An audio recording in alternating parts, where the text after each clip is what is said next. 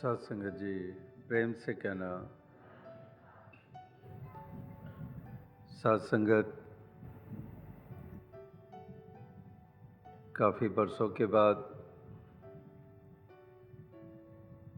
जम्मू कश्मीर के इस प्रांत में आने का मौका मिला है। जैसा कि अभी ज़िक्र हो रहा था कि करीब पाँच बरस के बाद ये अवसर बन पाया। जबकि आप सभी इस इलाके में रहने वाले भक्तों के दर्शन हो रहे हैं। यात्रा यूँ तो पंजाब के राजपुरा से आरंभ हुई और सूचना जो दी गई, वो पिछले मंगलवार सुबह सूचना दी गई और फ्राइडे शुक्रवार को वहाँ सुबह समागम था। तो बीच में उनको तीन दिन ही मिले तैयारी के लिए। लेकिन जैसे अभी यहाँ विशाल रूप देख रहे हैं, इसी प्रकार से वहाँ पर भी उमड़ता हुआ सागर। और सभी की हैरानगी की बात कि अगर मंगलवार सुबह सूचना दी गई है और बीच में ये तीन दिन भी पूरे नहीं हुए और इंतज़ाम भी और साथ ही साथ ये समूह इतना विशाल रूप में उपस्थित है। तो उसके पीछे यही कहना पड़ा कि ये लगन होती है, ये श्रद्धा होती है, ये भक्ति भावना होती है, जिसके कारण ये कदम कभी रुकते नहीं हैं। इसी प्रकार से चाहे लुधियाना हो, अमृतसर हो, पंजाब के ये तीन शहर चुने गए और फिर उसके बाद कल इसी समय उधमपुर में ऐसा ही विशाल रूप बना। यहाँ पाँच बरस हो गए, उधमपुर में बारह बरस के बाद जाने का मौका मिला। हालाँकि पिछली बार जब पाँच बरस पहले आना हुआ तब मेंढर भी, राजौरी भी, इसी तरह से कठुआ, ये अन्य स्थानों पे भी जाने का अवसर मिला था। लेकिन इस बार केवल दो ही स्थान हो पाए, उधमपुर और जम्मू। हालाँकि आप भी अनेकों अनेकों महापुरुष कल भी वहाँ मिले, कोई पुंछ से, कोई किश्तवाड़ से, कोई श्रीनगर से, कोई कहाँ से, कोई डोडा से। वो भी अपनी यही इच्छा ज़ाहिर कर रहे थे लेह लद्दाख से भी आए हुए भक्तजन।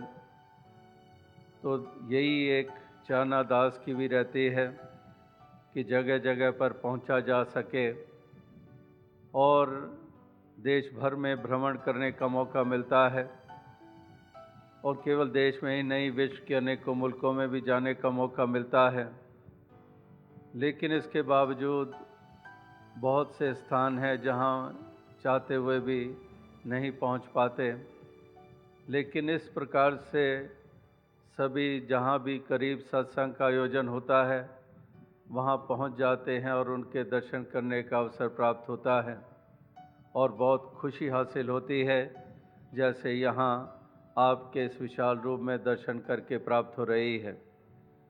जहाँ पर आप सभी के दर्शन हो रहे हैं, वहाँ पर और भी अनेकों समाज सेवी जो अभी थोड़ी देर पहले ही मंच के करीब आए और उन्होंने भी अपना जो सहयोग लगातार दे रहे हैं, उन्होंने भी जो मिशन के असूलों को एक्नॉलेज किया और मिशन की देन को एक्नॉलेज किया और जो खुद भी समाज की सेवा में भिन्न भिन्न रूपों में जो अहिंसा के रास्ते पर चलने वाले, गांधी जी की अहिंसा वाले जो असूल हैं, उन पे चलने वाले और जो मिशन का भी असूल है कि किस प्रकार से अहिंसक रास्ते पे चलना, एक प्रण अमनो चैन कायम करना, भाईचारे को मजबूती देनी, इस असूलों के ऊपर जो चलने वाले होते हैं, वाकई ही उनका रुतबा ऊँचा हुआ करता है।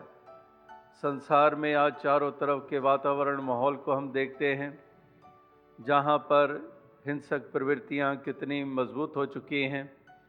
और इंसान इंडिविजुअली भी, समाज में, परिवार में रहता हुआ भी हिंसक होता चला जा रहा है। सहनशीलता कम होती चली जा रही है इनटॉलरेंट होता चला जा रहा है। ज़रा सी बात भी बर्दाश्त नहीं करता है, ज़रा सा शब्द बर्दाश्त नहीं करता है। दूसरे की जाति बर्दाश्त नहीं करता है, दूसरे का धर्म बर्दाश्त नहीं करता है। यानी कि बिल्कुल ही कदम कदम पर एट एवरी स्टेप ये इंसान की इंटॉलरेंस हमें देखने को मिल रही है। ज़रा सा गाड़ी ने रास्ता नहीं दिया, एक मिनट की देरी कोई देरी नहीं होती। चाहे इंसान घंटों भर एक खड़ा हो के निंदा बखीली में गुजार देगा, उस वक़्त नहीं लगता कि देर हो रही है। लेकिन एक अगली गाड़ी ने दो मिनट अगर ओवरटेक नहीं करने दिया तो उतर के गोलियों से भून डालना उस बेचारे को। तो ये एक हालात हैं, ये सत्य है। इंसान जितना मर्ज़ी झुटला ले, लेकिन ये सत्य है कि इंसान कितना उतावला और इनटॉलरेंट होता चला जा रहा है। वो सहजता जाती चली जा रही है, वो धीरज पता नहीं कहाँ जाता चला जा रहा है। क्योंकि इंसान इस कदर अपना जो म्यार है, वो नीचा करता चला जा रहा है। केवल और केवल दुनिया के तल पे जी रहा है। केवल दुनियादारी तक सीमित है, खुद गर्जियों तक सीमित है। सोचता है तो केवल अपने लिए सोचता है, किसी और के जाए भाड़ में, लेकिन मेरा हो जाए। ये केवल समाज में की बात नहीं है, प्रांत की बात नहीं है, मुल्क की बात नहीं है। ये इंसान परिवार में भी ऐसे देखे हैं कि खून के रिश्ते हम कहते हैं कि ब्लड रिलेशंस कि खून के रिश्ते होने के बावजूद एक ही परिवार का हिस्सा हो के सके भाई हैं। जानते हुए भी मेरे भाई का भी हक बनता है, लेकिन इसको मैं लेने नहीं दूँगा। सारा मैं ही मालिक बन जाऊँगा। यानी कि ये खुदगर्जियाँ, ये लोभ लालच, ये तृष्णाएँ, ये कितनी प्रबल हो चुकी हैं। इसी के कारण ये सारा फैब्रिक समाज का, सोसाइटी का, ये शिथिल होता चला जा रहा है। तो जहाँ अगर घर में ही इस तरह के सिलसिले होते चले जाएँगे तो समाज से या संसार से हम क्या उम्मीद करेंगे कि एक दूसरे के हितैषी होंगे? पर हित सरस धर्म नहीं भाई, दूसरे का हित करने जैसा धर्म नहीं है। ये वाक्य पढ़ने, सुनने तक ही सीमित रह जाएँगे। अगर वास्तविकता में हमारे मन में हित का भाव नहीं है, दूसरे का, एक दूसरे का सुख देने की भावना नहीं है। दूसरे की भावनाओं की कदर करने की हमारी भावना नहीं है। तो फिर निश्चय ही हम अपना ही नुकसान करते चले जा रहे हैं। तो महापुरुषों का, संतों का कथन यही है कि इंसान तूने अपने आप को आगे बढ़ाना है। अपने आप को आगे बढ़ाने का मतलब कि तूने अपने जीवन में अच्छाई को और मज़बूत करना है। तूने ह्यूमन वैल्यूज़ को और मज़बूत करना है। आदमियत और इंसानियत को मज़बूत करना है। ये जो पहलू हैं तेरे जीवन के, ये कमज़ोर जो हो चुके हैं, इसको मज़बूत करना है। हमारे शरीर में भी कोई रोग लगता है, हमारा कहीं बाजू कमज़ोर हो गया है, हमारी टांग कमज़ोर हो गई है, कोई मस्कुलर या कोई और हमारे डिसफंक्शन हो गया है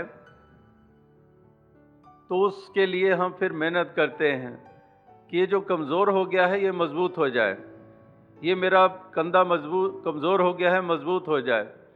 मेरे पाँव की नर्व्स और मस, मसल्स जो हैं, वो कमज़ोर हो गए हैं तो इसको मज़बूत किया जाए।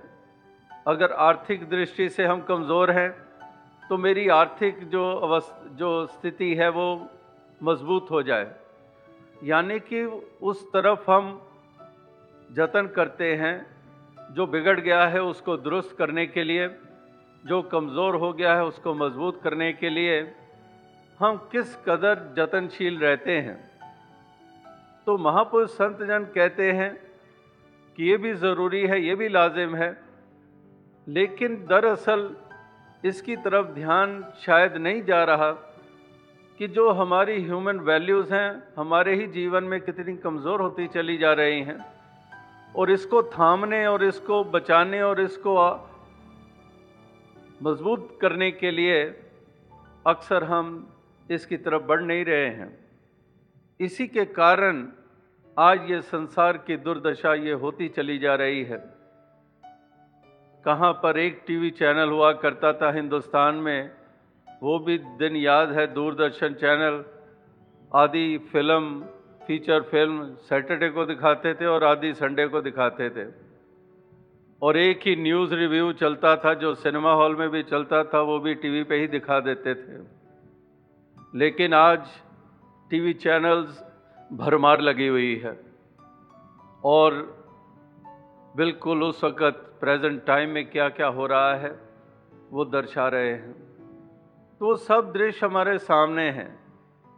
कि आज क्या हो रहा है? समाज में क्या हो रहा है? देश में क्या हो रहा है? विश्व में क्या हो रहा है? कि इंसान जिसको मालिक ने सबसे ऊँचा रुतबा दिया, जिसके बारे में कहा गया कि अवर जोन तेरी पनहारी, इस धरती पर तेरी सिकदारी, कि बाकी तमाम योनियों में से श्रेष्ठ योनि है इंसानी योनि, और केवल एक योनि है इंसानी योनि, और इसकी भी हम दुर्दशा कर दें तो हम तो फिर पशुओं से बदतर तो हो ही गए। हम तो जानवरों से नीचे दर्जे वाले तो हो ही गए, हमने खुद ही साबित कर दिया कि वो हमसे बेहतर हैं, क्योंकि उनको इतनी सोचने, समझने की ताकत नहीं दी गई है। वो जानवर, वो पशु they all live by just instincts और ह्यूमन काइंड भी, इसमें भी इंस्टिंक्ट्स हैं, वही हैं जो जानवर और पशुओं में है। लेकिन इंस्टिंक्ट्स के अलावा एक और इंसान को दी गई है शक्ति सोचने, समझने की। लेकिन अगर उसका भी इंसान इस्तेमाल ना करे, फिर तो जानवर, पशु बेहतर है ही हैं इंसान से। और वैसे भी देखा जाए, उनमें कोई गुण कम नहीं है। घोड़े के स्टेमिना का कौन मुकाबला कर सकता है? चाहे जितना मर्ज़ी मैराथन रेसेस भागने वाला, कोई अफ्रीका से हो, एथलीट हो, कहीं का भी हो लेकिन घोड़े का स्टेमिना का कभी भी मुकाबला नहीं कर सकेगा। अगर हाथी जो कुछ उठा सकता है वेट लिफ्टर जितना मर्ज़ी बोझ उठा लें गोल्ड मेडल्स ले लें, लेकिन हाथी का कहाँ मुकाबला करेंगे? अगर हमने अपने वस्त्रों के ऊपर डिज़ाइंस बनाए फैब्रिक्स के ऊपर ये अच्छे से अच्छे डिज़ाइनों की मांग होती है, और डिज़ाइंस भी जो लिए गए वो कहीं रंगदार पंखों वाले पंछियों से, कहीं तितलियों से, वो पहले उनमें मौजूद थे। इंसानों ने तो वहाँ से ही केवल चुराए, वहीं से कुछ उन्होंने उसकी नकल कर ली। एक रेशम का कीड़ा, छोटा सा कीड़ा रेशम देता है हमें, जिसके वस्त्र बनते हैं और हम दूसरों को दिखाते हैं, देखो मेरा रेशम का वस्त्र है। यानी कि एक एक गुण देखते चले जाएँ तो उन जानवरों और पशुओं में कोई कम तो नहीं है। तो अगर इंसान ने ही इंसान बन के नहीं जीना तो फिर तो ये उनसे बदतर है ही है। इसलिए महापुरुष संत जन कदम कदम के ऊपर ये एहसास कराते हैं कि इंसान तो अपने इंसान होने की लाज रख। कल भी दास उधमपुर में यही कह रहा था कि आदमी तो है, लेकिन आदमियत गायब है। इंसान तो है, इंसानियत गायब है। ये वैसी अवस्था है जैसे चीनी तो है, उसमें मीठापन गायब है। अगर मीठा ही नहीं है तो उसका लाभ क्या है? फिर चाय में डालें, दूध में डालें, खीर में डालें, डालना, ना डालना एक जैसा है। क्योंकि अगर उसमें मिठास ही नहीं है तो शक्कर काहे की हुई? तो इसी तरह से अगर इंसानियत ही नहीं है तो इंसान काहे के हुए? इसलिए उनको धरती के ऊपर बोझ माना जाता है। वो चलती फिरती लाशें माना जाता है। जिंदादार गौर जिसको कहते हैं, ये उनको एक कहा जाता है कि ये इस प्रकार के इंसान हैं जिनका जिस्मानी वजूद तो है, लेकिन फितरत और इखलाक वाला वजूद नहीं है। अच्छी अच्छी सूरतें तो हैं, लेकिन सीरतें नहीं हैं। तो इसलिए ये वजूद अपना इंसानी, ये हमने कायम करना है। इसको हमने बनाना है। और तमाम वलियों गुरु पीर पैगंबरों के आखिर संदेश और उपदेश है क्या?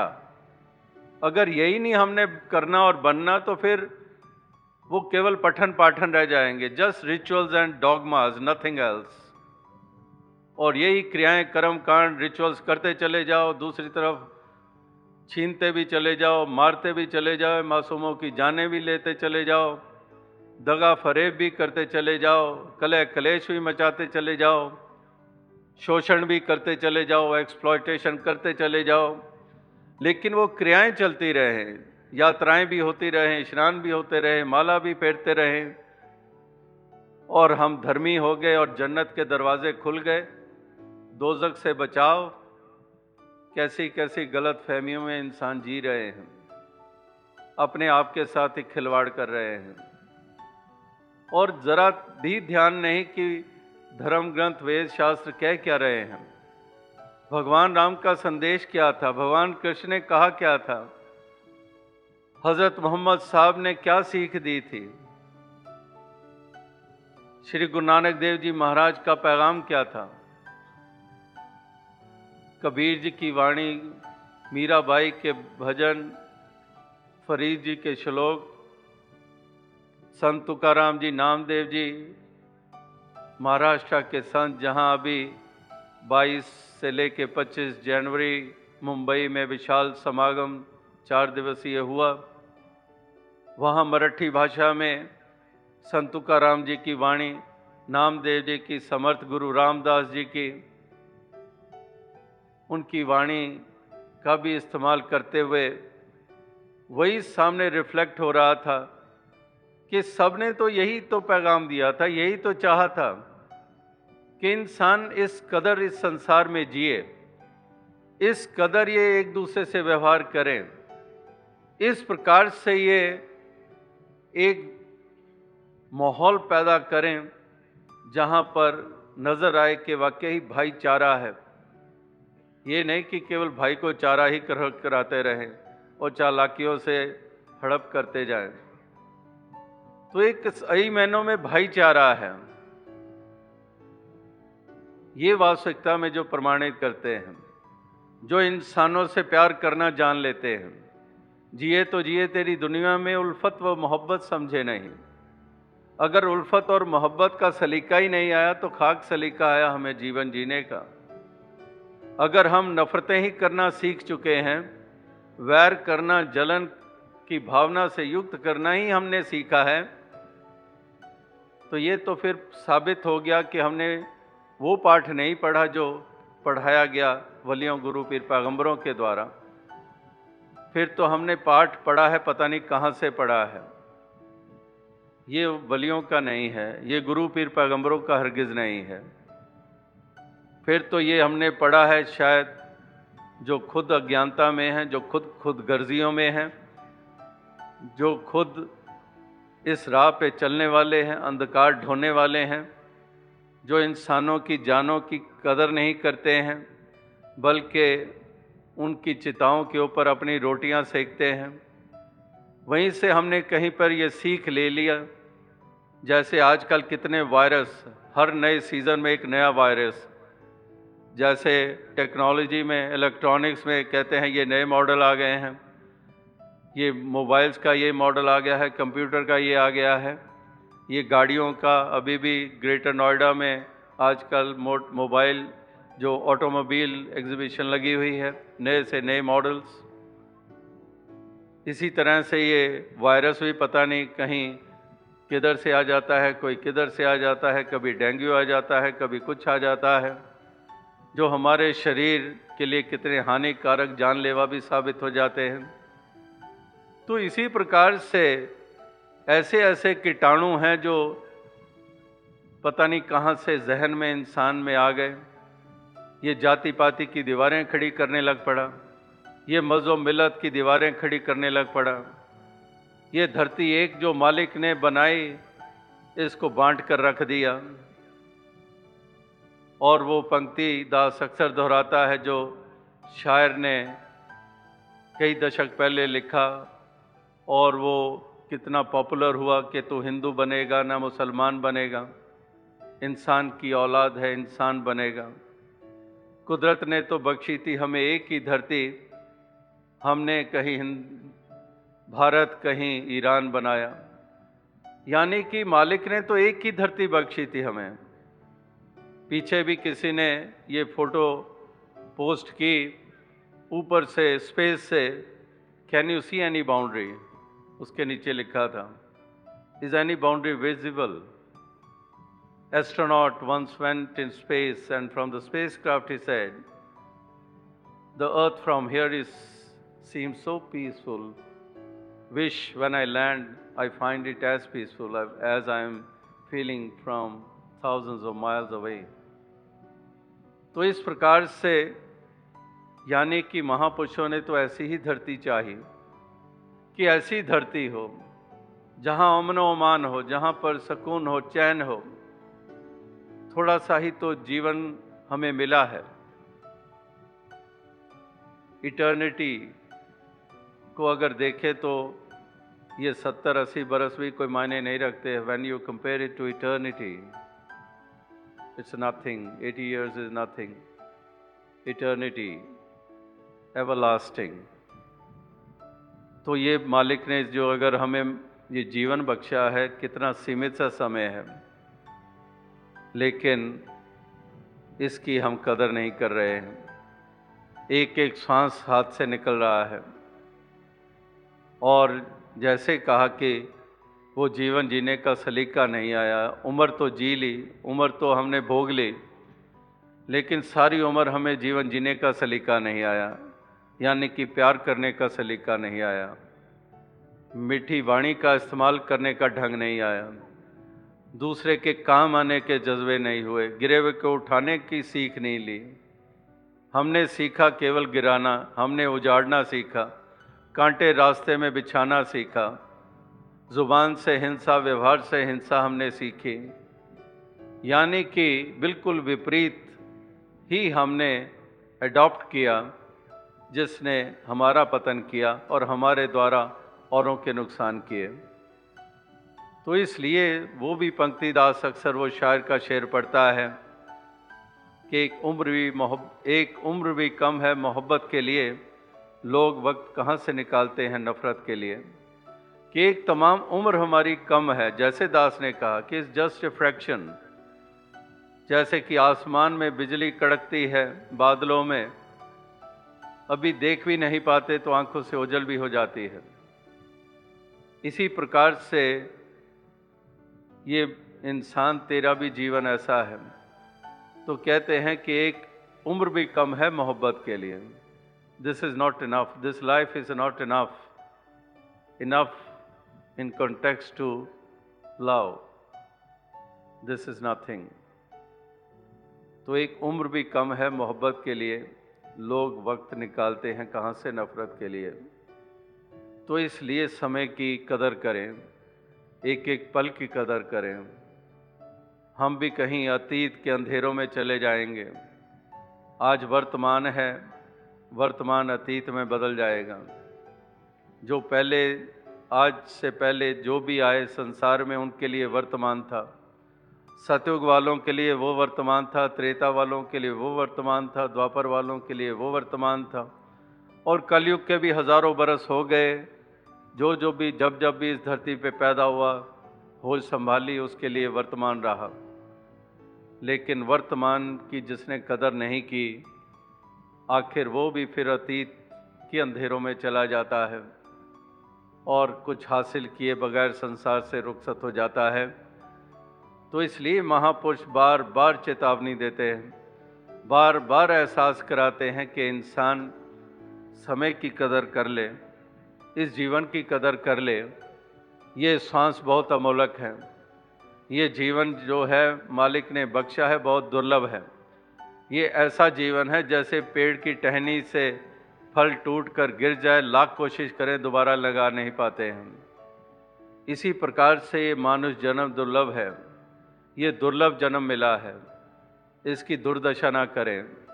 हम इस जन्म का पूरा पूरा मोल डालें। इन सांसों का मोल डालें। एक एक लम्हे की कदर करें। एक एक पल की कदर करें, क्योंकि ये भी पता नहीं है कि अगला पल हिस्से में आता भी है कि नहीं आता है। अभी हंस रहा था, अभी मर गया। जीस्त और मौत का फासला तो देखिए। कि एक पल में ही क्या से क्या हो जाता है। ज़रा सा पता ही नहीं चलता है। ये तन काचा कुंभ है, लिए फिरे तो साथ फीका लागे टूटेगा, कछु ना आयो हाथ। कि इस प्रकार से जैसे मटका एक कंकर लगता है, बस सारा पानी बिखर जाता है। एक कंकर लगता है, बस। इसी प्रकार से ये सांसों की माला का धागा कहाँ टूट जाएगा, कहाँ ये मन के बिखर जाएँगे, किसी को पता नहीं है। एक पल का पता नहीं है। कोई दावा नहीं है। इंसान दावे करता है बड़े बड़े दावे करता है बड़े बड़े हम विमान करता है बड़े बड़े बलबूतों के ऊपर एक एग्विस्ट बनता है, लेकिन उसको पता नहीं कि अगले पल क्या हो जाएगा। जैसे कबीर जी ने कहा है कि कबीर गर्व ना कीजिए, रंक ना हंसीए कोई, अजय तो नाव समुद्र में, क्या जाने क्या होए। कि अभी तो नाव जीवन की तुम्हारी समुद्र में चल रही है, अभी किनारे पे पहुँची नहीं है। पता नहीं कौन सा थपेड़ा आएगा और कहाँ ये कश्ती को बहा के ले जाएगा। तो इसलिए कहते हैं कि कबीर गर्व ना कीजिए, रंक ना हंसीए कोई अजय तो नाव समुद्र में, क्या जाने क्या हो ये इंसान को होश करनी है, ये इंसान को एहसास करना है। जो अक्सर दुनिया के मौज मेलों में भूल जाता है, इसका एहसास नहीं करता है। जैसे पीछे भी एक पंक्ति पड़ी जब थोड़े से ट्रेमर्स आए अर्थक्वेक के तो लिखने वाले ने लिख दिया कि ज़रा सी धरती क्या हिली, सबको खुदा याद आ गया। कि ज़रा सी धरती क्या हिली, सबको खुदा याद आ गया। वैसे खुदा याद ही नहीं है। भूले हुए हैं। और ज़रा सी धरती हुई एक और भी ध्यान आया कि जैसे सस्पेंशन ब्रिजेस होते हैं वायर के ऊपर खड़े होते हैं, अक्सर पहाड़ी इलाकों में भी वैलीज़ में वो बनाए होते हैं, जैसे लक्ष्मण झूला भी बना हुआ है, हरिद्वार में, ऋषिकेश में बने हुए हैं। तो इसी तरह से एक जर्जर सा आइसोलेटेड प्लेस में वैली में एक ऐसा ही ब्रिज बना हुआ था और उसके प्लैंक्स जो लक्कड़ के तख्ते लगे हुए थे पुल के ऊपर, बीच में काफ़ी मिसिंग थे, कुछ टूटे हुए थे। तो इंसान उसके ऊपर जा रहा और वो सस्पेंशन ब्रिज हिल रहा है एक एक कदम के साथ। कदम एक धरता है, वो हिलता दस बार है। तो इस प्रकार से वो हिल रहा है और थ्रू आउट एक एक कदम के साथ राम राम राम याद करता चला जा रहा है। और पुल क्रॉस करते ही जो ही ज़मीन पे पैर रखा, राम भूल गया, काम याद आ गया। तो वहाँ पर कामनाएँ फिर वही वही लालसाएँ, वही तृष्णाएँ, वही वैर, वही। और जितनी देर ये लग रहा था कि बस जान जाने वाली है, तब तो राम भूल ही नहीं रहा था। तो इस प्रकार से महापुरुष संत जन ये लगातार इस तरफ़ सबका ध्यान दिलाते हैं। कि हम अपने जीवन की, अपने समय की संभाल करें, इसको हम यूँ ही ना गंवाएँ। इंसान बन के जिएँ, इंसानियत के रास्ते पे चलें, और हम कभी भी विपरीत सोच ना रखें, विपरीत भावनाओं से युक्त ना हों, और इस संसार को सजाते और संवारते चले जाएँ। जैसे यहाँ भी इस मंच के ऊपर पंक्ति लिखी हुई है कि प्यार सजाता है गुलशन को और नफ़रत वीरान करे। कि यहाँ पर प्यार ही से ही सजना संवरना होगा। अगर हम प्यार का सलीका सीख गए, प्यार करना हमें आ गया तो वाकई हम सही मायनों में सुंदर देन देने वाले बन जाएँगे। धरती के लिए वरदान हो जाएँगे। धरती के लिए कलंक, धरती के लिए अभिशाप ना होंगे और मानव जाति के लिए कलंक ना होंगे। इस प्रकार से ये प्यार ही प्यार ये महापुरुषों संतों ने खुद भी बांटा और औरों को भी यही सलीका ये बताया कि हमने प्यार से जीना है हमने प्रेम से जीना है हमने कहीं भी नफ़रत को दामन नहीं पकड़ना है और प्यार से ही धरती हम सजाते चले जाएँ, इसको श्रृंगार देते चले जाएँ, इसको हम संवारते चले जाएँ। इसीलिए धरती जिसको हम कहते हैं कि ये जन्नत हो जाए ये धरती जो है, ये स्वर्ग बन जाए। ये इसी से ही होगी। ये इंसानों पे ही दारोमदार है। चाहे हम लाख अच्छी सी अच्छी इमारतें बना लें, अभी भी मिडल ईस्ट जाने का मौका मिला। दुबई में फ़र्स्ट टाइम 1985 में जाने का मौका मिला था। और उस वक़्त का दुबई और ग्रेजुअली हर साल या दो तीन साल छोड़कर जब भी गए ऐसी ऐसी इमारतें चकाचौंध कैसे नक्शा ही उसका बदल गया है? तो इसी प्रकार से कोई भी शहर जहाँ पर अच्छे से अच्छी इमारतें बन रही हैं स्काई स्क्रेपर बिल्डिंग्स बन रही हैं, कितनी अच्छी एलिवेशंस और फसाड्स और और ऐसी टाउनशिप्स बन रही हैं सब डिविजन्स बन रही हैं तो बेशक उससे अच्छा तो लगता है रहने वालों को, देखने वालों को, लेकिन महापुरुष संत जनों का यही कथन है कि सही मायनों में अगर सजना सवरना होगा धरती का, एक जिसको हम स्वर्ग कह सकें, वो तभी होगा अगर इंसान प्यार से जीना सीख जाएँगे, इंसान सहनशील बनेंगे, इंसान मिलवर्तन को मज़बूत करेंगे। दीवारें नहीं खड़ी करेंगे, दीवारों को एक तरफ़ करके गले मिलेंगे। जाति पाति के नाम पर इस प्रकार से ना अभिमान करेंगे, ना दूसरे को दुत्कारेंगे। ये बोध कर लें कि वाकई ही ये जाति पाति पूछे नहीं, कोई हर को भजन सो हर का होई। कि ये जाति पाति कहाँ से आ गई, कहाँ पर ये ऊंच नीच की दीवारें खड़ी हो गई। कहाँ पर दुत्कारने की ये भावनाएँ खड़ी हो गई? सब में एक ही नूर है। आत्मा परमात्मा की अंश बसती है। तो ये परमात्मा की अगर जाति है, फिर तो आत्मा की भी जाति है। जब परमात्मा की ही जाति नहीं है तो इसी की अंश तो घट घट में बस रही है। फिर कहाँ पे ये जाति पाति आ गई? तो इसलिए जाति पाति पूछे नहीं, कोई हर को भजें, सो हर का हुई। एक माँ अपने बेटे को थप्पड़ लगाती है, गुस्सा कर रही है। कहती है, तू स्कूल के बाद कहाँ गया था? मैं वहाँ गया था दोस्त के घर। उसके घर अच्छा खाना नहीं खाया, नहीं, उसके घर खाया हूँ। एक और थप्पड़। भंगी के घर खाना आया है, तेरा धर्म भ्रष्ट हो गया है। अब पता नहीं क्या कुछ करना पड़ेगा। तेरा धर्म ही भ्रष्ट हो गया है, बदल गया है। कुछ और ही हो गया है तू। क्योंकि अन्न चला गया है तेरे अंदर वहाँ का तो आगे से वो कहता है कि वही भंगी हमारे घर का बचा हुआ खाना रोज़ खाते हैं, वो तो आज तक ब्राह्मण हुए नहीं। तो मैं एक वक्त का खाना खा के भंगी हो गया।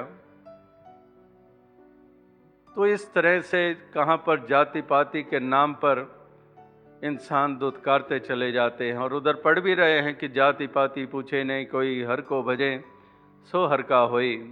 जाति का गर्व मत कर मूर्ख गवारा, इस गर्व से उपजे बहुत विकारा। तो दीवारों की जो बात हो रही है कि जाति पाति की दीवार भी बहुत नुकसान कर रही है, मज़ो मिलत की तो कर ही रही है। ये जो जितने हिंसा हो रही है, जितने मज़हब के, धर्म के नाम पर हो रही है, इससे हटकर कोई और इशू नहीं होगा जिसके कारण हो रही होगी हिंसा।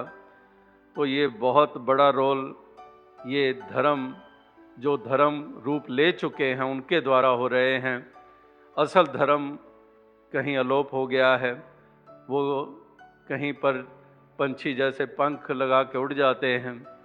इस तरह की स्थितियाँ होती चली जा रही हैं। तो दीवारें गिराने की बात हो रही है। तो ये दीवारें ना जाति पाति की हों, ना मज़ो मिलत की हों, ना अमीर गरीब की हों, ना रंग नस्ल की हो, ना भाषाओं की हो। ना रीजन्स की हो, ना कॉन्टिनेंट्स की हो, ये दीवारों से ऊपर इसीलिए अभी भी जो सालाना संत समागम नवंबर में हुआ, वहाँ पर भी कवि सज्जनों ने भी यही एक जो थीम ली थी, जो मेन थीम थी, उसी पे आधारित द वर्ल्ड विदाउट वॉल्स कि संसार, दीवार रहित संसार। के दीवार रहित संसार हो तो ये दीवारें ना हों। ये सब मिलजुल कर रहें और एक सुंदर वातावरण को जन्म दें, ताकि सभी राहत की सांस लें, सुख की सांस लें और सभी आगे ही आगे बढ़ते चले जाएँ। इसी शुभकामना, इसी प्रार्थना के साथ दास आपसे इजाज़त चाहेगा, क्योंकि समय भी काफ़ी अधिक हो चुका है और ये तो शब्द तो चलते ही रह सकते हैं, लेकिन थोड़े भी शब्द हों, अगर वही अपना लिए जाएँ, वही समझ लिए जाएँ तो उसी से ही बात बन जाती है। तो इसलिए शब्द तो जब से सत्संग का आरंभ हुआ है, वो संदेश कोई कम संदेश नहीं था, और दास जो बोल रहा है कोई उससे हटकर विशेष संदेश है। संदेश वही है जो पहले भी दे रहे थे, बच्चे भी दे रहे थे, जवान भी दे रहे थे। गा के, कविता के रूप में, बख्यान के रूप में दास ने केवल उस लड़ी को ही आगे बढ़ाया है। तो इसलिए शब्दों का और सहारा ना लेता हुआ इन्हीं शब्दों से आपसे इजाज़त चाहेगा और अंत में फिर से अपनी खुशी ज़ाहिर करेगा, जो यहाँ आकर आप सभी के दर्शन करके प्राप्त हुई है। जो जम्मू शहर में आज इस तरह से ये विशाल उमड़ता हुआ सागर देखने को मिल रहा है, जो आप सभी श्रद्धा के साथ, भक्ति भावना से युक्त होकर प्रेम के बस यहाँ पर उपस्थित हुए हैं और इस परोपकार में अपना योगदान दे रहे हैं। दातार कृपा करे कि ये लगन लगी रहे, ये भाव बने रहें, मानवता इंसानियत की को मज़बूत करते चले जाएँ और दातार हर प्रकार के सुख भी तन मन धन के सभी को प्रदान करें। इसी शुभकामना के साथ दास आपसे ज़्यादा चाहेगा सत्संग जी। धन्य